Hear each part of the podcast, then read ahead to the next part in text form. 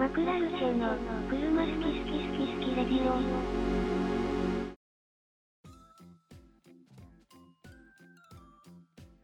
はい、こんばんは。えー今日はですね、えーまあ、あの、車好き好きラジオのエクストラ会ということで、まあ、なんかそれぞれの、えー井上、えー加藤、佐々木、丹羽、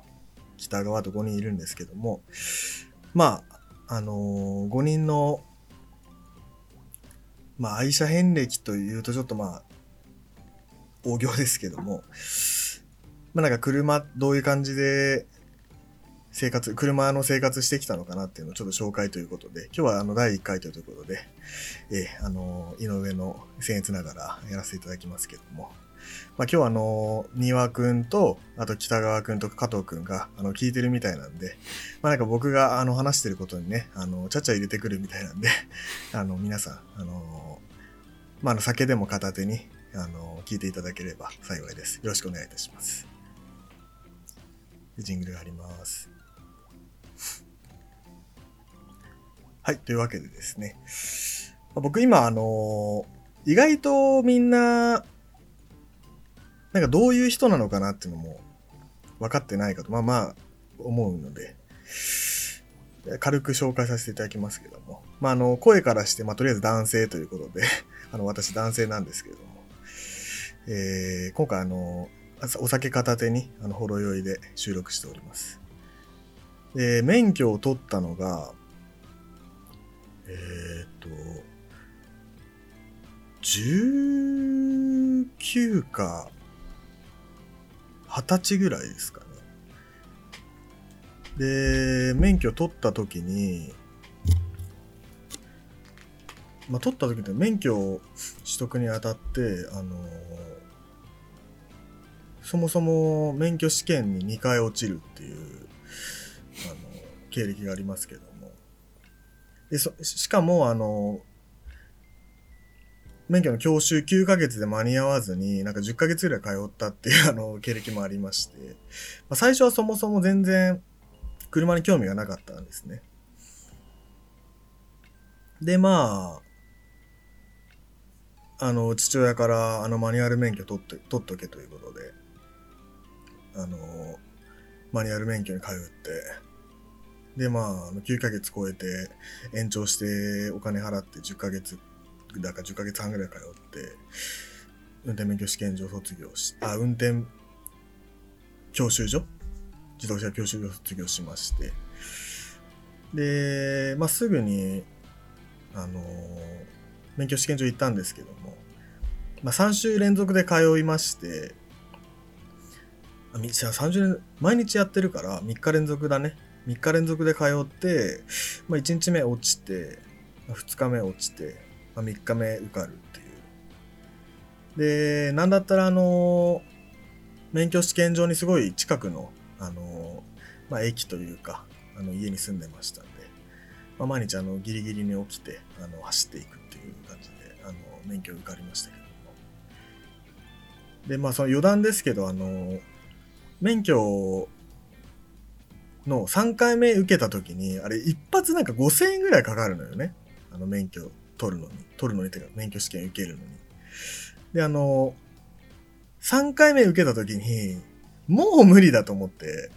もうそ当時そのバイトしてて、月になんか5万だか6万ぐらいしか、あの、給料がなくて、5, 5万だか6万のその給料のうちのなんか1万5千円ってめちゃくちゃでかいじゃないですか。なんでまあ、3回目の試験でもう絶対受かりたいなと思って、あの献血したんですよ。ちょちょちょちょ何何何？関係ない関係ない関係ない。献いやいやい血やいや献血したのよ。集中力下がるからそれ逆に。しなくなって。じゃじゃじゃじゃ受け、受けた後に、受けた後に献血したの。で徳を積んだわけよ、受けた後に。ああ、そういうこと。なんで願掛けなの？3日目にして。3いついつもう割り込んでやろうかとそう 3, 3日目に受けて、受け終わった後に2時間ぐらい待つから発表まで。で、けん献そういう血、そう献血したのよ。でそしたら受かるっていうね。終。わった後そうそうそう何ですか本当に、じゃあ血で受かったってこと？あと血で受かったの俺は。でまあまあまああのそういうことがありまして。でまあ受かりましたとで最初に乗った車があの日産のウィングロード。であれはちょっと型式は忘れちゃいましたけどまあ2代目かな？2代目のウィングロードに乗ってまして。まあ乗ってましてっていうのもあの僕が選んだわけじゃなくて、まあ、多分過去のあのー車好き好きラジオで言ってるとは思うんですけど父親があのー兄貴と僕がその練習するように激安のウィングロードを買ってきてもうこれで練習しろと。で荷物も乗るし5人乗れるしで使い勝手もいいからこのマニュアル車で練習しなさいってマニュアルの激安のウィングロード買ってきて、まあ、それでまあしばらく乗ってて。ですごいよく覚えてるドライブというか、まあ、経験があって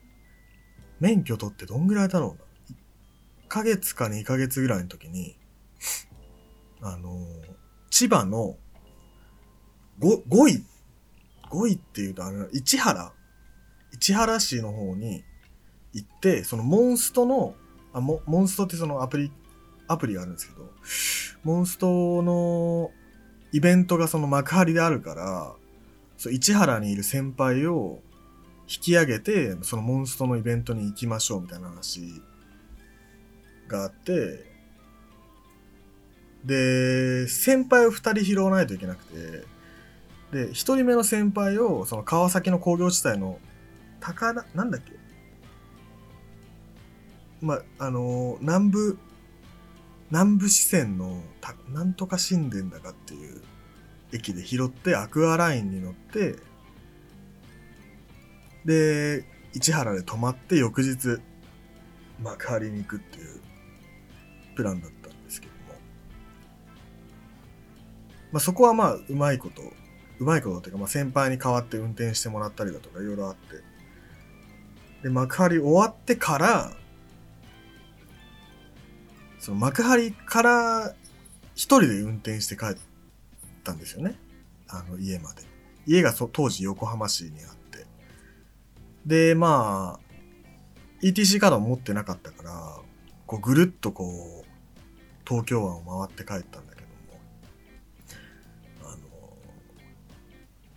まあなんかこう俺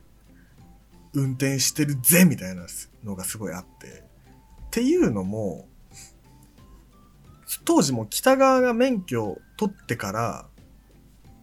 1年ぐらい経ってた時でなんだったらその木更津のそのアウトレット三井アウトレットパークに行って2人で行ってでその東京湾をぐるっと回って帰るっていうルートを北川がやってたからまあ俺もでき、そうで、俺もできるだろうと思って、で、やったんですよ。でも別にで、できたはできたんだけど、できたはできて、横浜市の家まで帰ってきて、で、家の、その、駐車場がすごいこう、路地みたいな。入り入り口というか、その駐車場に着くまでがすごい狭い、1台しか通れないような路地で、で、いや、やっと着いたと思って、その路地をこう走ってたら、正面からもう、巨大な黒猫ヤマトのですね、あの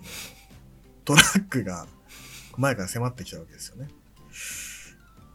で、まあどうしようと。ってなって、で、でも向こうももう、バックするにもできないぐらいのもとこまで来ちゃってたんで、僕はもう切り返して、ケツ、ケツ切り返して、正面からこう脇道にこうスポッと頭をこう入れようと思って、バックギアに入れました。バックしてました。バックしてたら、もう黒猫ヤマトのおっちゃんが、俺、な、な、なぜか黒猫ヤマトのおっちゃんを見てたのよ。黒猫ヤマトのおっちゃんがもう、あーみたいな顔してて、ん？と思ったら、もう、あの、そ、横の家の壁にゴーンってこすもうぶつけちゃって。それがもう人生で初めての自損事故。で、おっちゃんももう、ああみたいになったけど、もう別にね、俺が勝手にこすってるだけなんで、まあ俺はもう普通に頭から路地にこうビュッと入れて、で、ヤマトのおっちゃん通ってって、で、その後はもう普通に駐車場止めて、で、上登ってったら、たまたまもう、お父ちゃんがもう、なんか近所のおっちゃんと喋ってて、おお前帰ってきたのかみたいな。大丈夫だったかみたいな話になって、いや、それが、みたいな。そこの下で、あの、ヤマトと鉢合わせになってこすっちゃったよっていう話をしたら、なんか俺はもう、まあなんか、ごめんなさいみたいな、買ってもらった車こすっちゃってごめんなさいみたいなテンションで言ってたんだけど、まあ、タッチペンで塗って、錆びないようにだけしとけと言われて、あ、そんな感じなんだ。で、まあまあまあまあ、そういうこともあり。で、まあ、ウィングロードを終えて、終えてというか、まあ、ウィングロードはしばらくあったんだけど、ウィングロードから、次はその、実家、今も乗ってるその、C26 のセレナの、まあ、に、それから乗るようになって、それが長かったですね。セレナ、セレナ乗りが。未だに、シルビア乗ってても、まあ、井上さんはミニバンですよね、みたいな結構言われるぐらい、セレナ乗りが長くて。で、まあ、ミニバンいいんですよ、かなり。本当に。人も乗るし、荷物も乗るし、どこに行くにも不便しないというか。でしかも、セレナって、あのハイウェイスターのエアロをつけると、まあ、3ナンバーになっちゃうんだけど、ついてないと5ナンバーサイズ。まあ、なので実質エアロついてても、まあ、ほぼほぼ5ナンバーサイズぐらいの小柄なミニバンなんで、ただ8人乗れるっていう。感じなので、すごくこう取り回しがいいというか、今でもなんか、新車でなんか買えって言われたら、こう、セレナが入ってくるぐらいの、すごいなんかノア、ノアとかボクシーもいいけど、セレナもなんか候補に入ってくるなというか、逆になんかアルファード、ベルファイアも乗ったことあるけど、乗り心地いいけど、こうなんか、ノアボクシーとかセレナとか、ちょっとアッパーミドルミニバンというか、ミドルミニバンというか、そのぐらいのちょちょっとなんか小柄なミニバンの方が少し好きかなっていうぐらい、すごい、あの、セレナは、あの、推奨というか、あの、ハマったというか、ありまして。で、まあ、セレナの時も、まあ、一度、あの、事故してまして。で、その時は、加藤と、あの、ラブライブっていうアニメの、その、現実の、あの、ライブに行ってたんですけども、あの、ライブ終わって、でさ、ライブの会場があれは、西武球場です。あ、そう、西武球場ですね。西武球場。西武球場、そう、メットライフドームであったんですけど、まあ、そっから、あの、家が、まあ、加藤も僕もまあその横浜市とかそこら辺なんですけど、まで、まあ、順当に行けば1時間半から2時間ぐらい、2時間ぐらいで着くんだけど、西武球場前がもう混みすぎて3時間半ぐらいかかったのね。で、3時間ぐらいで、その、それ、それこそその、し、なんだっけ、新秋津だっけ、最寄りが？なんかどっかの JR の駅まで行ったよね。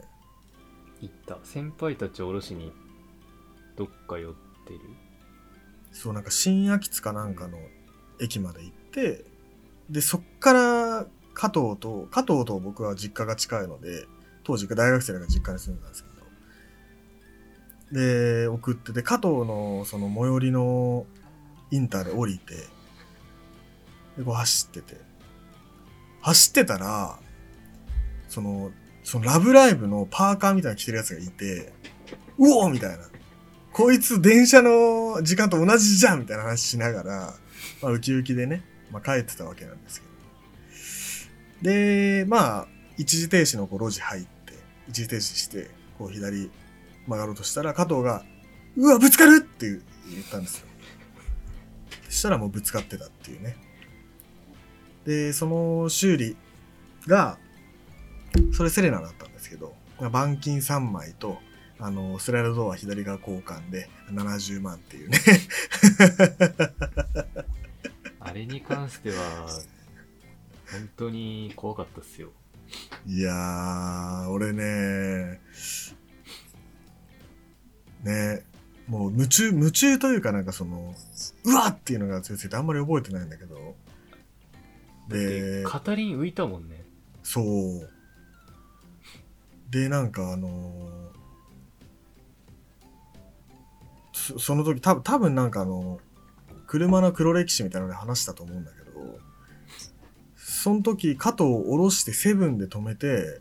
状態を見た時に、なんでかわかんないけど、これ多分黙ってればバレねえなって思ったね。やってた。そう。トランス状態じゃん、もその黙黙ってればバレるね。いや、本当にそうなるから、もう大大大事故っていうか、もうすごい事故を起こすと、これ多分黙ってたらバレねえな、みたいな。で、なって、で、まあそういうことも経験し、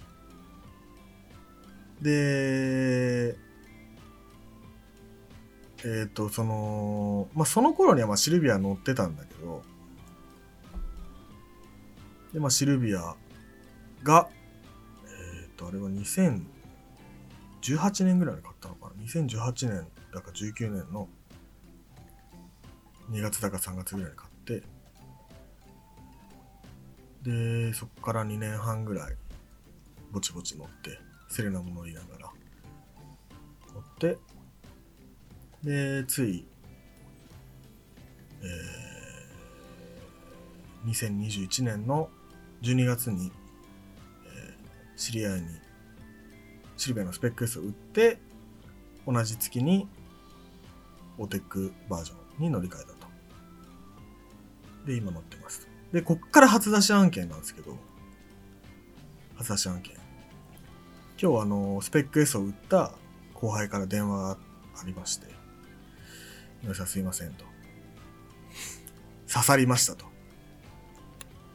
えさすに雪雪解けの山に行って刺さりましたと。っていう電話がありる。そう。っていうのがありまして。で、あの、もう廃盤のパーツが多すぎて、もういつ治るかわかんないみたいな。ええええ1ヶ月経ってないんじゃないの？1ヶ月経たったぐらいってない、経ってないぐらいかな。12月の15に売ったから。で、もう、バカだね、つって、ちゃんちゃんですよ。それなんか井上が一番悲しくね？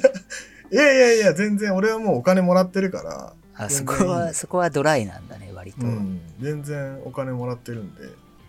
そう、ね、バカだねって話して、なんかまあ、板金屋さんとかはまあ紹介できるから、ね、あの相談してよとは言ったけど、っていう話が今日まさに10あの2022年1月7日のあの夕方6時ぐらいにありましたんで ご報告事件だな。というわけで、えーすいませんが、あのね、喋りすぎてあのみんなも、こう、ツッコミもできずにすいませんでしたけども。マクラルシェは、車、好き。